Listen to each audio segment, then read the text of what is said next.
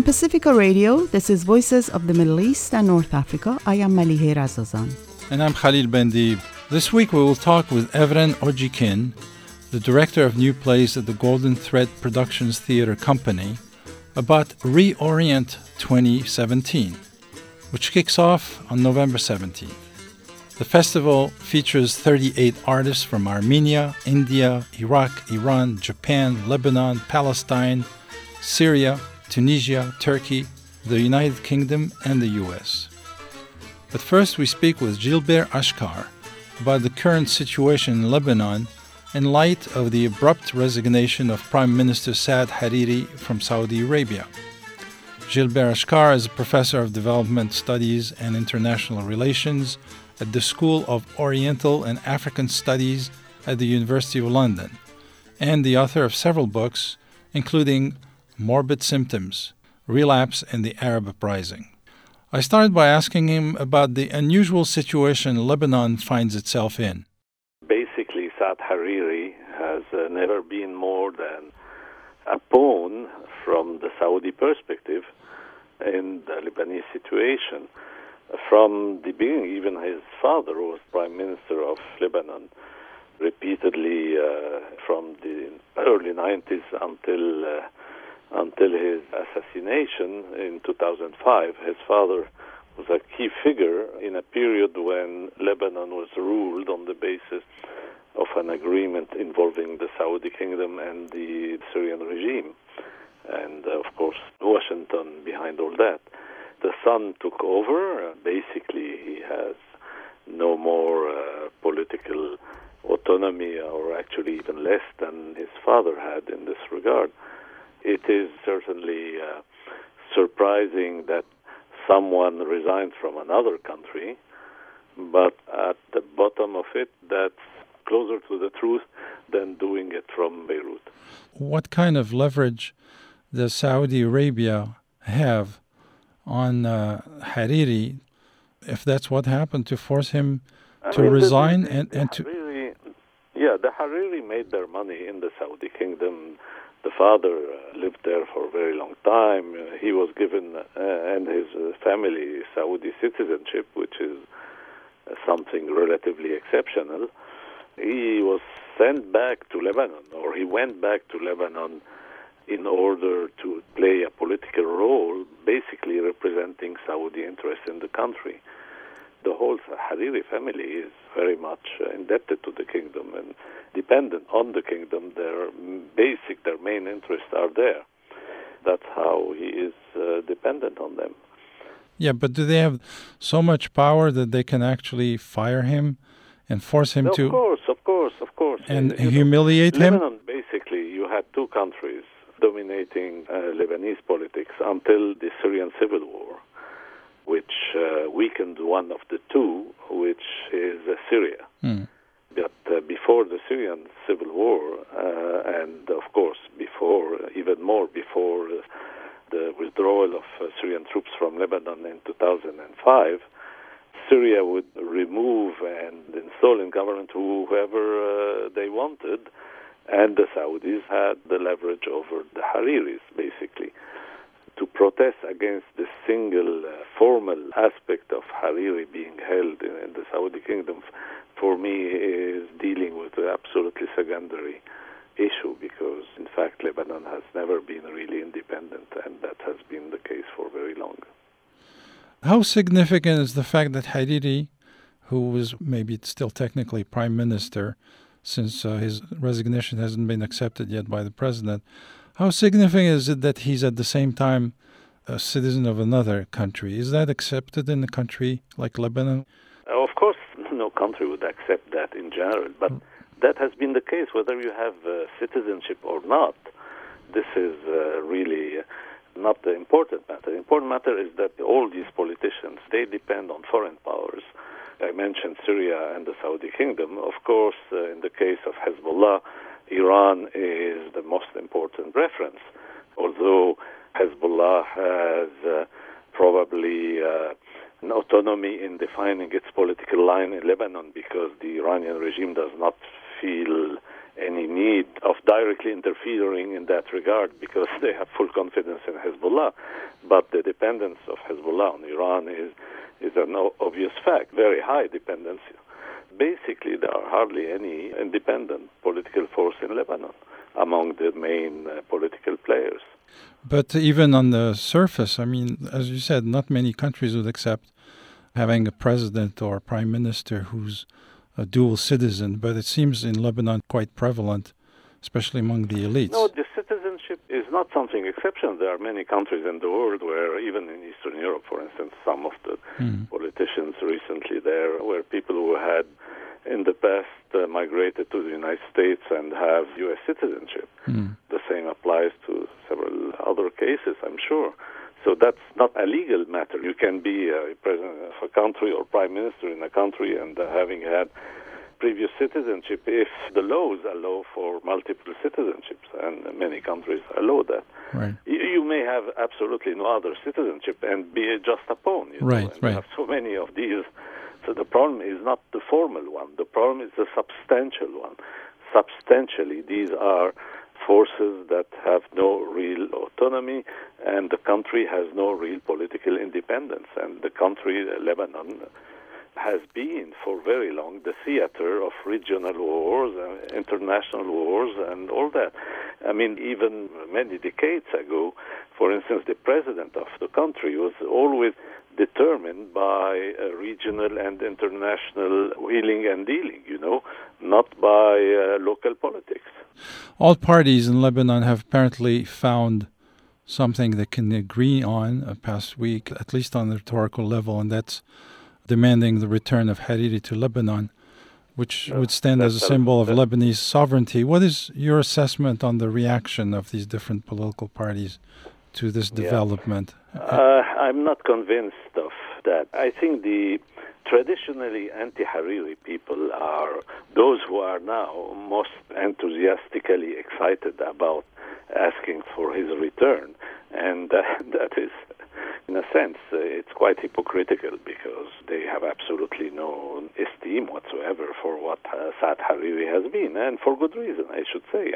No, this is just a local mm, political game that's not important. All that is not important. The important thing is that the Saudi kingdom has decided to stop cooperating with Iran, as they see it, in uh, governing Lebanon. They see Lebanon as a country which is dominated by Hezbollah, that means Iran behind it, given the evolution in Syria appears as favorable to Iran in the recent period, the Saudis are seeing it, feeling more and more that Iran is gaining ground. Now, with the Trump administration very much pushing for a hard attitude against Iran, they are just uh, escalating in their turn, and uh, and that's why they decided to stop that. They don't want their men in Beirut to cooperate in the government, to share any responsibility in the government. And at the same time, they ask their uh, citizens to leave the country. So this is creating very high tension in the country because this is a country that managed to survive economically over the decades of war and crisis and all that, but uh, it is now threatened with a severe economic crisis because of the Saudi attitude. The Lebanon's economy is heavily dependent on the influx of tourists and investment originating from the Gulf countries. Do you think Saudi Arabia has enough power to strangle it economically if it decides to have sanctions against Lebanon? Which sectors of the economy are impacted by Saudi capital? Well, the Saudi would act with the Emirati in this regard, probably. Mm. They have several uh, possible leverages. One would be to withdraw whatever capitals they have still in Lebanese banks. Another would be to block uh, the sending of remittances by the migrant workers, the Lebanese migrant workers who are working in the Gulf. They also, by uh, removing their support to the Lebanese economy, they can put the Lebanese economy in a very difficult situation because it has been using this kind of guarantee offered by rich Gulf countries in getting loans and the like on the international scene. If the Saudi kingdom carries on with this uh, attitude of refusing to help the situation in Lebanon and attributing Lebanon to Hezbollah's and Iran's responsibility, this can have very, very serious consequences. For a year before this crisis, Lebanon had finally managed to put together a national unity government with all the different factions, and Michel Aoun, a Christian ally of Hezbollah, was picked as president. Up until this fresh new crisis, how was that government functioning for this fleeting period of a year in light of the continuing tensions between pro Iran and anti Iran factions in the government?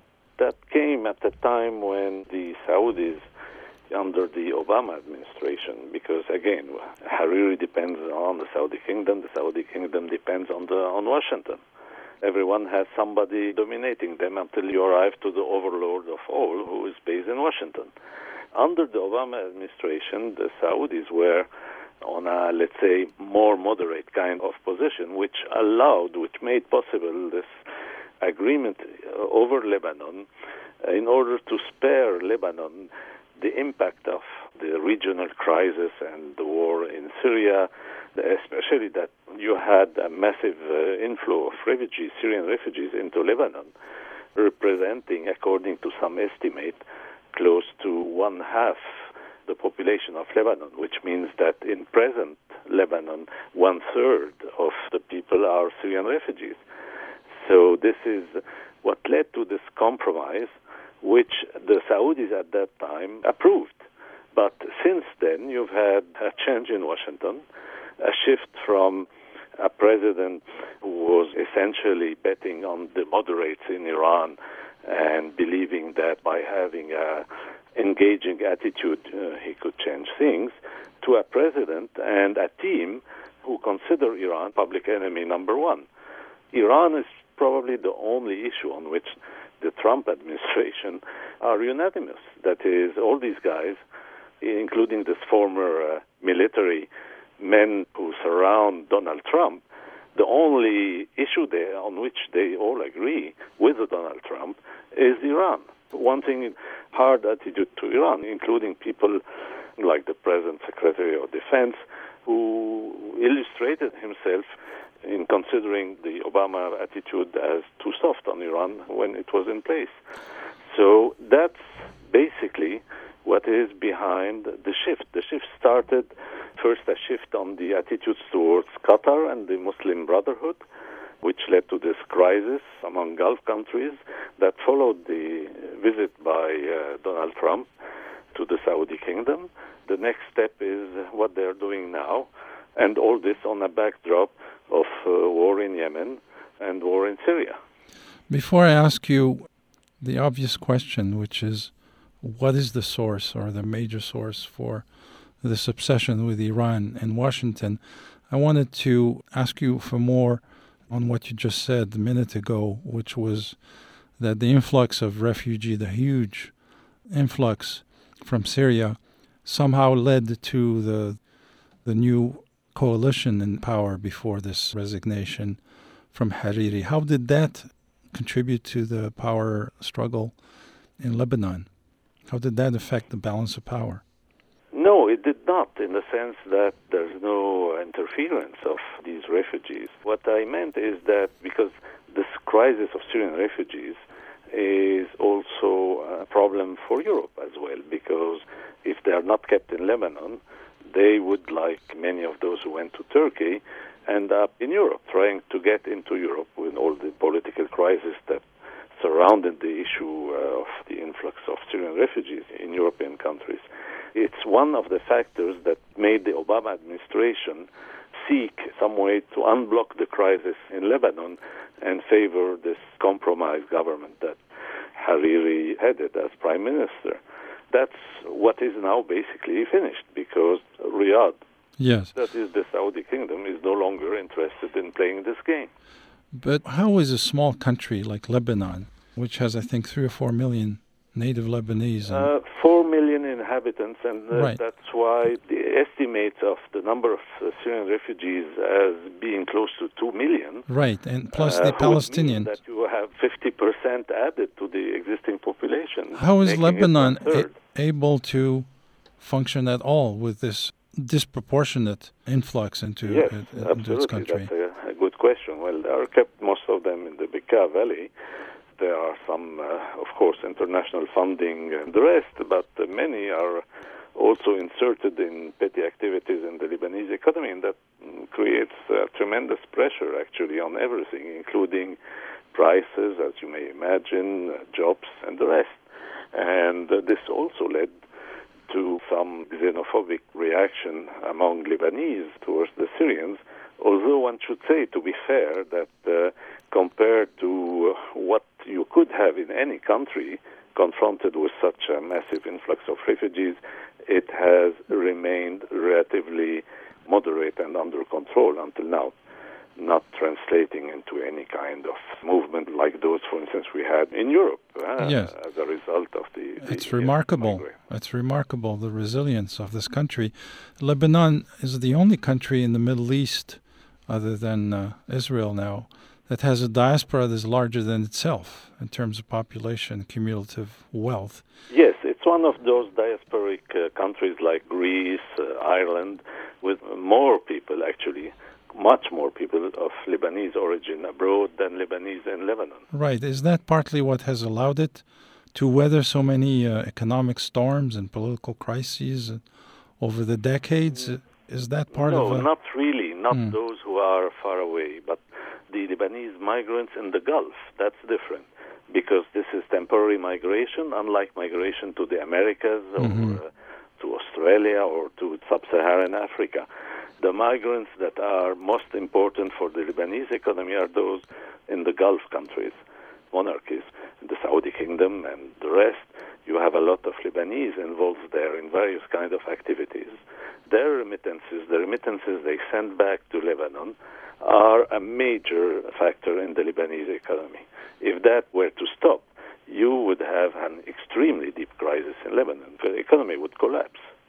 So it's not comparable to the type of support Israel gets from the Jewish diaspora in this country. No, Hmm. not at all. Actually, there's nothing comparable in terms of organization and solidarity among the Lebanese diaspora abroad. And many of them are uh, assimilated in the countries to which they migrated and have little, if any, uh, link to the country of origin of now their grandparents, because we are speaking of a migration which started in the 19th century and early 20th. Hezbollah went from, at some point, quasi pan Arab hero after the 2006 war, despite its alliance with Iran, to a much more openly sectarian force, unconditionally and openly allied, overtly allied with the theocracy in Iran and the genocidal dictatorship of Assad. Israel next door must be quite pleased at this evolution and the further fragmentation of Arab forces that were potentially able to resist Israel's expansionism. And now we have the two hegemons in the area, Saudi Arabia and Israel, quasi allying themselves. How is Lebanon affected by this evolution? This has been uh, going on for a very long time. I mean, the Saudis, even at the time of their hostility to Nasser, when you had Nasser, uh, president of Egypt between 1954 and 1970, and became the main uh, leader of Arab nationalism in the period of its left-wing radicalization in the 60s, you can be sure that for the Saudis, Israel was a de facto ally.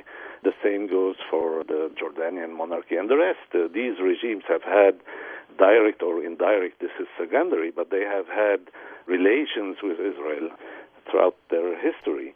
This hasn't yet shifted to an open kind of alliance, although it might, it might, but I'm not sure it's in the interest of the Saudis to do that because precisely they are engaged in this confrontation with Iran, and Iran is outbidding, has been outbidding them for a very long time, actually, on the issue of Israel. They might do it, but that would be rather short sighted politically. I would say that it's more in their interest to continue this covert relation and reliance on Israel as a de facto ally than any direct connection.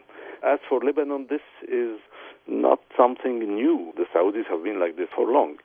So this is not what is affecting the situation in Lebanon. When it comes to Israel, yes, there is a higher threat now of Israeli war on Lebanon due to this escalation of Washington and Riyadh against Tehran.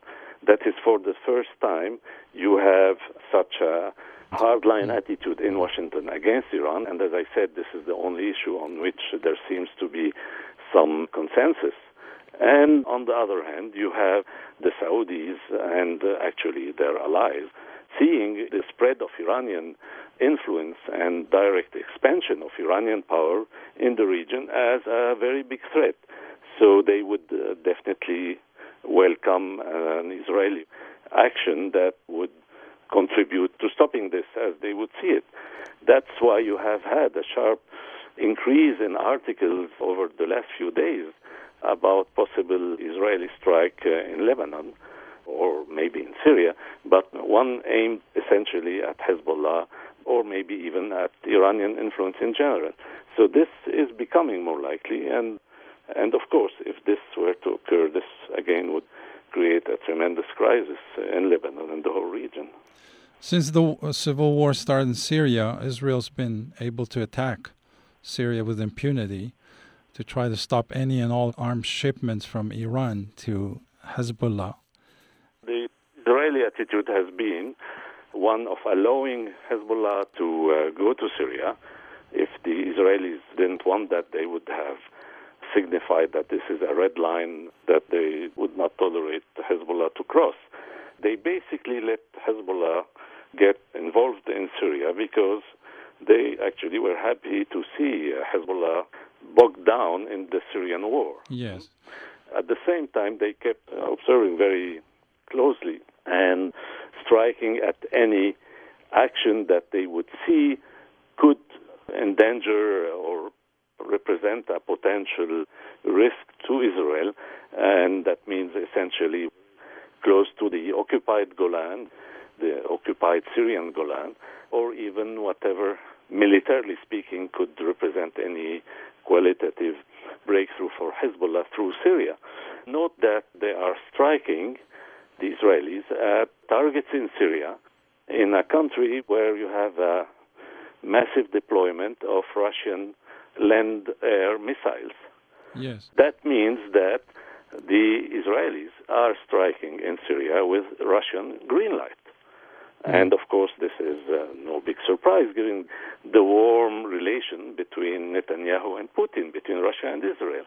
This shows you how complicated and entangled the situation is in this part of the world. So, how has this terrible tragedy in Syria, 1,500, at least 1,500 soldiers from Hezbollah killed, how does this affect the balance of power in southern Lebanon should Israel decide to strike again, like it did in 2006? I mean, these are military secrets Right. which are well preserved, Mhm. and it's true that Hezbollah lost a lot of men in Syria. How much this affects Hezbollah, its force in general, I don't know. On the other hand, you can say that Hezbollah, having been involved in one more war, has acquired more fighting capacities by doing that. The Israelis, anyhow, having had the experience of 2006, in which they did not achieve any of their objectives, one can uh, expect them, if ever they were to engage in a new military operation, one can expect them to be innovative because they won't repeat the same pattern. They would need to do something else. And for that, you can read a lot of articles with all, all sorts of scenarios. I don't know what will happen if it happens. But yeah, the situation is extremely tense, and uh, everybody is very worried in the region. I just came back from Beirut yesterday. And coming back to Lebanese politics, how has this Hezbollah intervention in Syria affected its influence and the support it enjoys among the Lebanese? Because remember, they were used to portray themselves as this national force, d- just Um, defending against a foreign well, invasion. I think you, you hinted at that yourself when you said that the image of Hezbollah shifted from one of a nationalist organization to a sectarian one, which is true to a large extent. Until the Syrian war, the image of Hezbollah was still one of an organization seen mostly through its role in fighting Israel. This started changing when you had the issue of the Syrian withdrawal from Lebanon with Hezbollah supporting the Syrian presence. And then you had a gradual shift in Lebanon after 2008 when Hezbollah for the first time deployed its troops in a way that was a threat, a direct threat to uh, other Lebanese forces rather than anything related to Israel. The big shift was the involvement of Hezbollah in the Syrian war. And there, uh, of course, whatever justification Hezbollah gave to that, for the uh, Lebanese public opinion, especially those who are not the traditional constituency or sectarian basis of Hezbollah, and even more so for the Arab public opinion in general, there has been a dramatic collapse in the prestige of Hezbollah, which is no longer seen as a hero in fighting Israel, but merely as a tool of Iranian policy. And the same way that Shia militias uh, in Iraq are. Lebanon has been described as a confessional state, a system that emerged in the wake of the country's independence from France in 1943. One interesting facet of this was Michel Aoun, who's an interesting crossover type of figure. Tell us briefly how his relationship with Hezbollah, being himself a Maronite, I'm correct, a Maronite Christian. The division among political forces based on a Maronite constituency after 2005, that occurred 2006, when uh, Michel Aoun, who until then has been someone outbidding everybody in opposition and who had even launched uh, what he called a liberation war against Syria in 1989 when uh, he assumed power. Aoun, who left the country in 1990 and fearing uh, his arrest by Syrian troops, came back after the withdrawal of Syrian forces and attributing to himself the mass movement that happened in 2005 and all the protests that led to the withdrawal of Syrian troops from Lebanon. And then one year after, he, to the surprise of everybody, turned coat completely. He made a deal with Hezbollah and became their ally and the ally of the Syrian regime since then. As for the reason for that, nothing related to any uh, high philosophical values. It's just sheer opportunism. This guy definitely wanted to be president, and as the forces of Hariri and the rest were not willing to uh, grant him this favor, he saw that the way he could get to it would be by allying with Hezbollah, knowing how important and massive uh, Hezbollah and the Shia, how important they are. And so his bet was that he would become president in this way, and he achieved that. He became president. That meant also a split because he has popular support among the Maronites. So the Maronites are divided and have been divided since 2006 in the Lebanese political game, where you have sectarian forces and where the main uh, division have become Sunni versus Shia, whereas it was during the Lebanese war Muslim versus Christians. Now it has become uh, between Muslims and the Christians this regard became split between the two Muslim camps, so allies of the Sunnis and allies of the Shia forces. That's how it looks.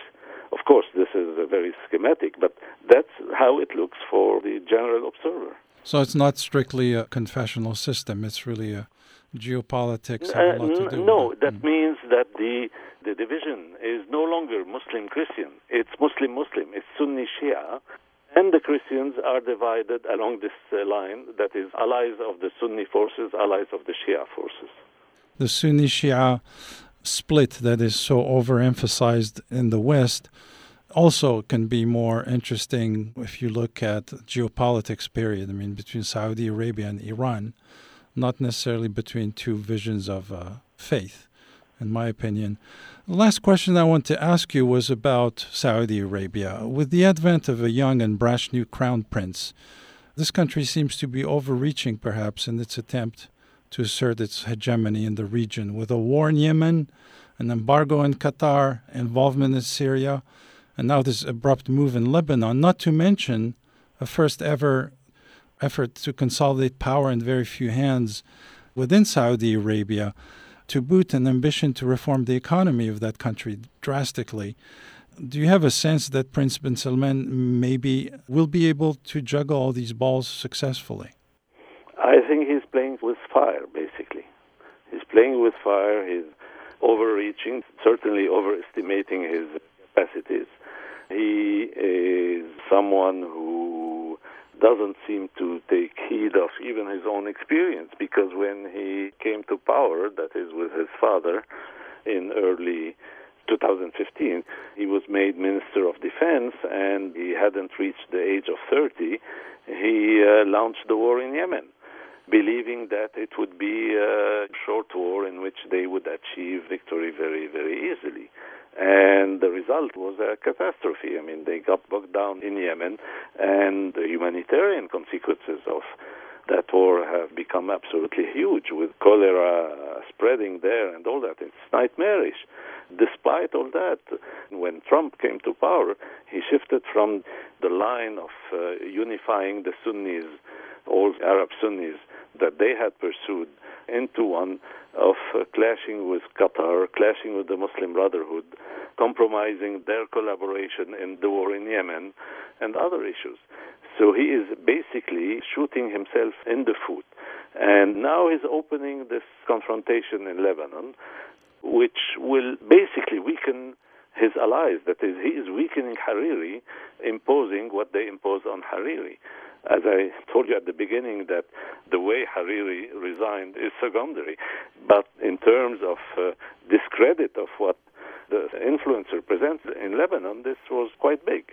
So yes, uh, basically, this man is. Uh, playing with fire. He's playing with fire within his country, and you can be sure that the years ahead or the months ahead will see a lot of upheaval in the kingdom or regionally.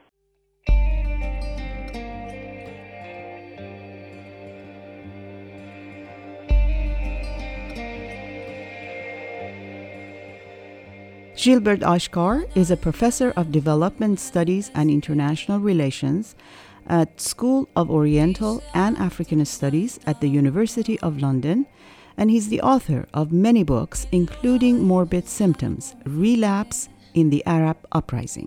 He spoke with Khalil Bendib from Pacifica Radio. This is Voices of the Middle East and North Africa.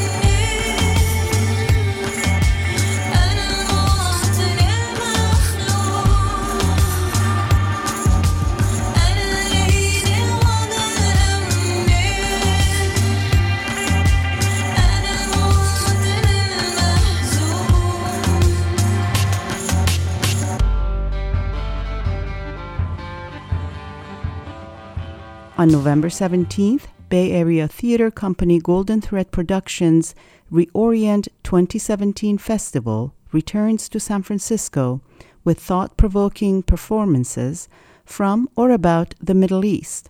The festival features artists from Armenia, India, Iraq, Iran, Japan, Lebanon, Palestine, Syria, Tunisia, Turkey, United Kingdom, and the US. My name is Kate Boyd, and I am designing the sets for Reorient 2017. I want to create a space for the whole evening so that they come in and there's a feeling set on stage for what the evening's going to hold, and that it's interesting to look at, exciting, evocative, and then that it can accommodate in interesting ways the six different plays. My name is Susanna Martin and I am one of the directors for Reorient. I am directing two of the six pieces. I, growing up, I was pretty divorced from my own like heritage, my own Tunisian heritage. Uh, an opportunity to once again like be in conversation with people is pretty cool um, and somewhat profound actually. My name is Melis Akash. I am an actor and a playwright. I think what Golden Thread is providing, which I'm very grateful for, is is that space and that agency to tell these stories that are very much missing from the canon of American theater and feel even more necessary right now. Evren Odcikin, the director of new plays at Golden Thread Productions, is directing one of the plays, Rehearsal about three actors who must find a way to rehearse a political play under the watchful eye of the censors. The play that I'm directing for the Reorient this year is called The Rehearsal, and it's by Hannah Khalil, who's a uh, Palestinian Irish playwright. And her play Bitter Enders was included in the last Reorient in 2015. And this new play, actually, I believe she was inspired to write it after a panel that she attended with us uh, at Reorient that talked about sort of the kind of things that people have to do, uh, a lot of theater makers have to do in places where censorship is a big problem to be able to produce the kind of political work they're wanting to do. So we actually had a couple of panelists talk about Latino playwrights and actors who dealt with things. There was a lot of conversation around the Belarus Freedom Theater's work as well as sort of the kind of work that was happening during the Arab Spring. And without giving too much away, Hannah took all of that and created this really beautiful short play that is quite disorienting for the audience, but I think in a really fun way of what these actors have to do and the sort of the ways in which they have to tie themselves in knots to be able to rehearse this one play that is critical of the government.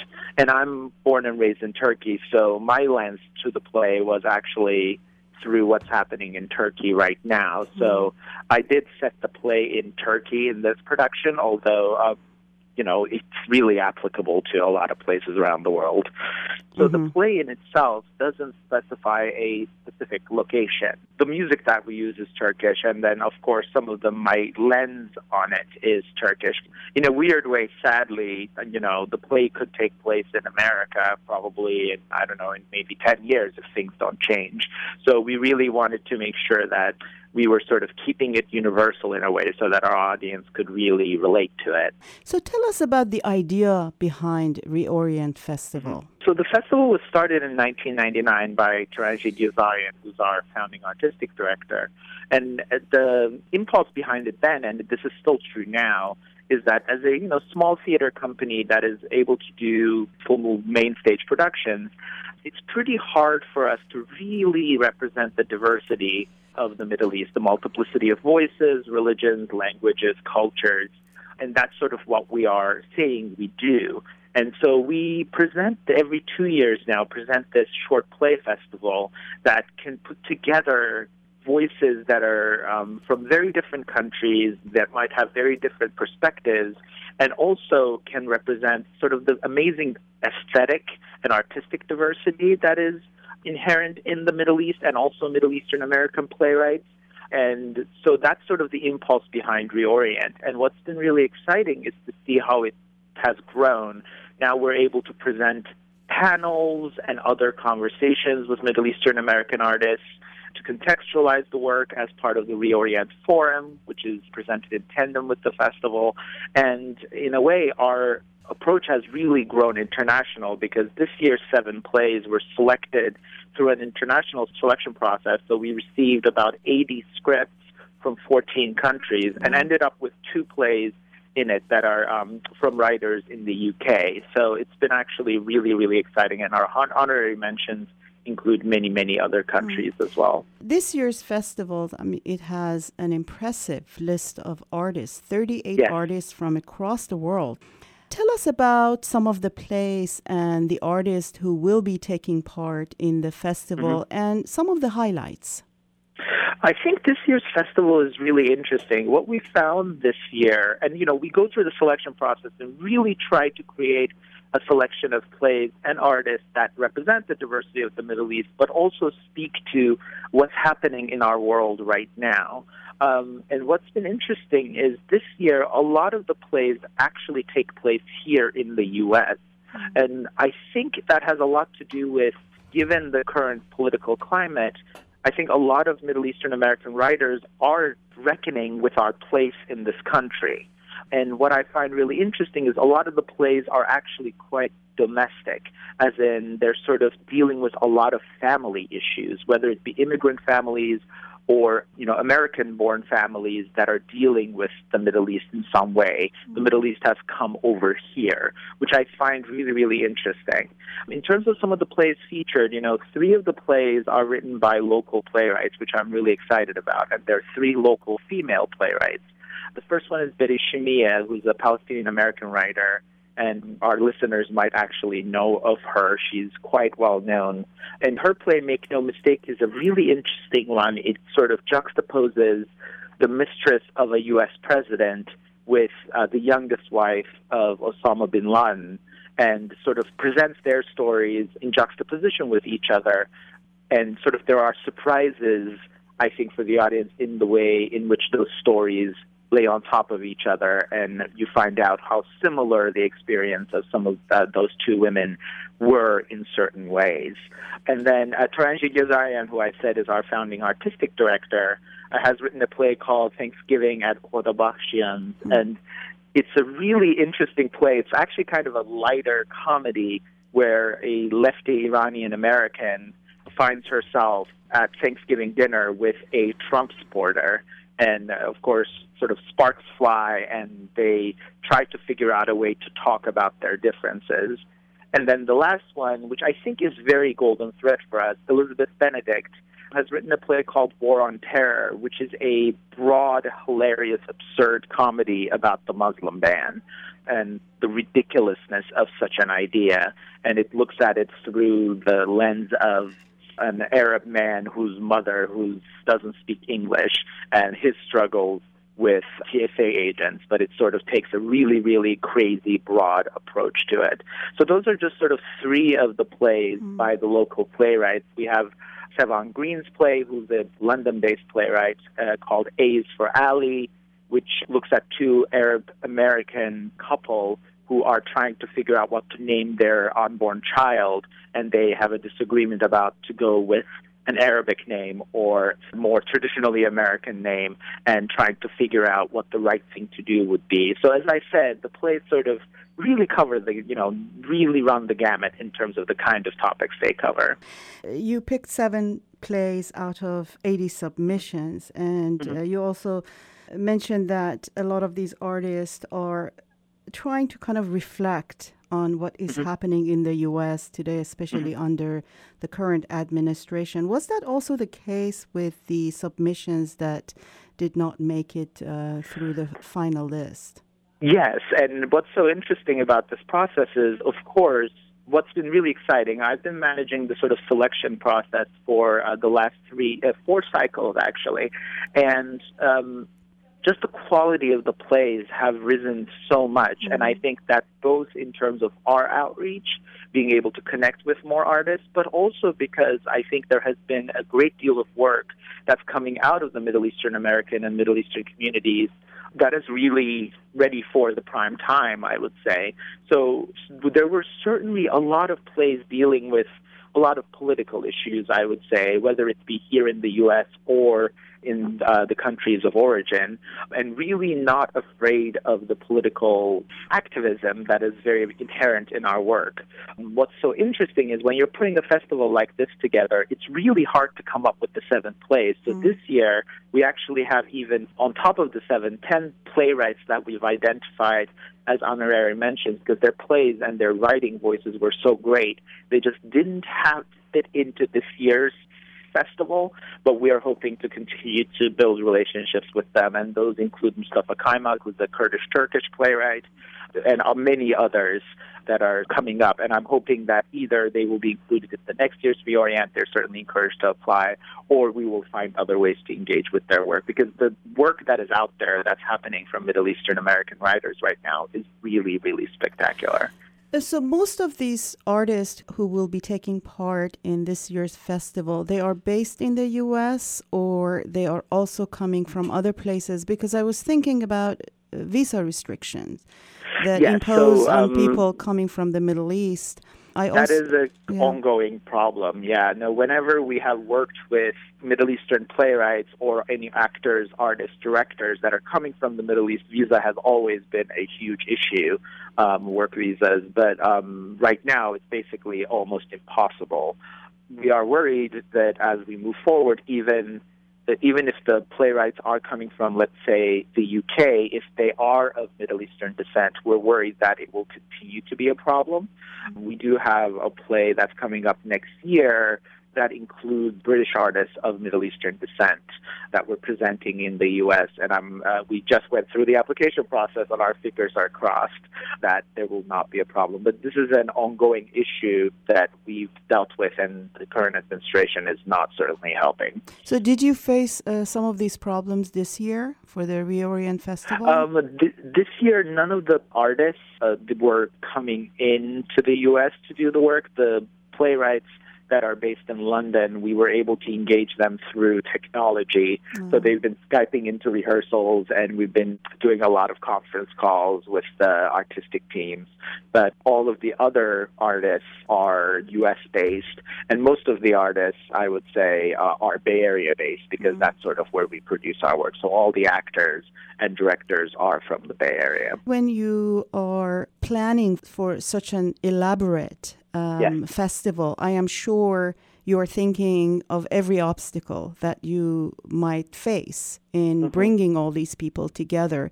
Mm-hmm. When you were planning the 2017 uh, Reorient Festival, and since the planning started, I believe, two years ago, and you've mm-hmm. been working on it for the past couple of years, when the Trump administration came in, did you have concerns about what might happen?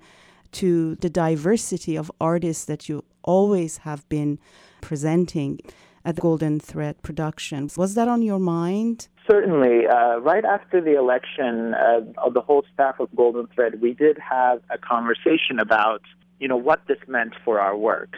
And what's been really interesting is um, what we find, what we found, and continues to be true, is that our work hasn't changed a great deal because the work we were presenting by its nature was actually speaking to the kind of challenges that we're facing now. It's a lot more acute, so the context in which we're doing our work has changed. And uh, the need to sort of more directly speak to things might have changed. And I think the awareness of a lot of our audience that might not necessarily be of Middle Eastern descent around some of these issues has changed. What I find really interesting is whenever we select a festival, I would say the selection is complete about a year before the production is on stage. Because, as you said, a festival of this ambition, uh, sort of a this sort of ambitious presentation, takes two years to plan. So we there is actually a great sort of order of events that we go through, and the selection is complete about a year ahead of time. And there is always a worry that, oh, will these plays be out of date? Um, especially with the way political things are, the speed with which politics are moving both here and in the Middle East now.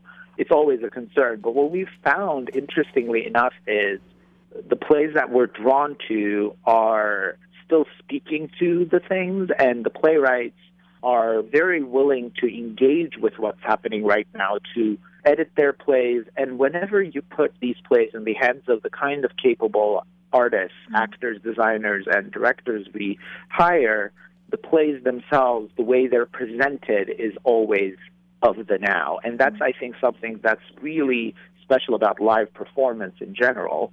So, whatever is happening in the world is on the stage because it is a live experience.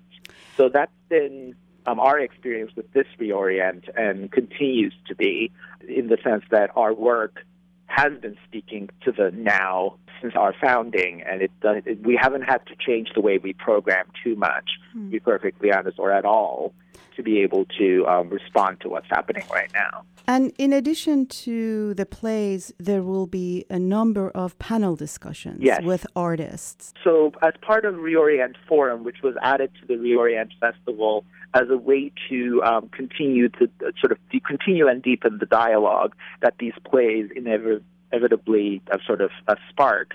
We do have talkbacks or com- post-show conversations with the artists involved, and a couple of those, which will be included on our website as they come up, um, uh, will include some special guests or, uh, or experts uh, in Middle Eastern culture, Middle Eastern art making, etc.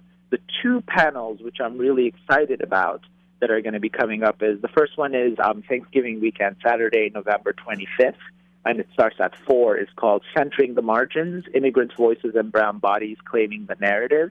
What I love about this is it puts Golden Thread's work, which is specifically devoted to the Middle East and Middle Eastern identity, in the context of a larger movement that we're seeing in American theater, especially American theater in the Bay Area, around including voices that have been marginalized for you know centuries in the center of the narrative. And that panel list is pretty incredible. It's chaired by Roberto Varea of USF, who's an incredible Latino American theater maker and academic, and it includes people like Philip Kan Gotanda, Eric Ting, Lauren Spencer, Eugenie Chan. So it's a really um, diverse group of panelists who are all artists and leaders that are, you know, sort of leading the change on whose stories get told in the Bay Area and by whom.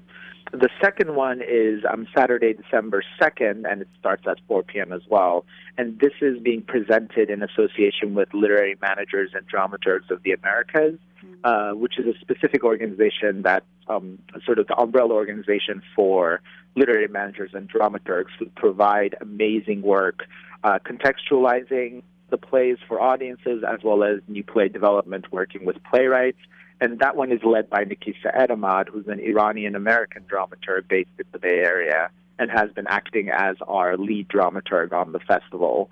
And that one is called Dramaturgs Reorient Contextualizing the Middle East for American Audiences.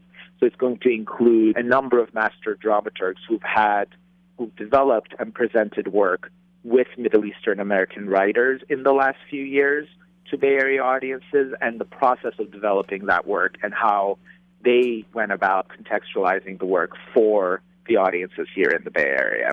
The festival begins on November 17, Evren, yes. and it runs through December 10th. How could our listeners connect with the festival, get more information? The easiest way to get information is, of course, through our website at goldenthread.org. And through there, you'll be able to get more information about all the presentations that are included in Reorient, buy tickets, and I always say, please sign up for our mailing list because that's the way to sort of stay connected with us or following us on Facebook, which is a Golden Thread Productions, is always a great way to connect with us as well.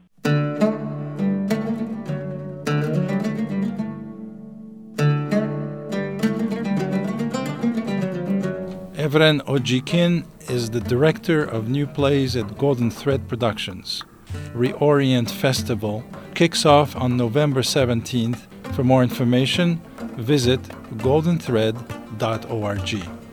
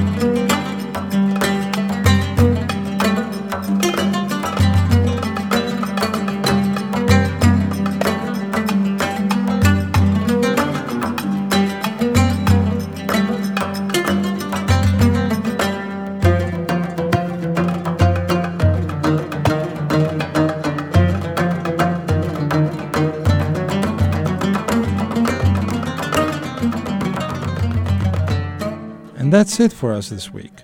Voices of the Middle East and North Africa is produced at KPFA Studios in Berkeley.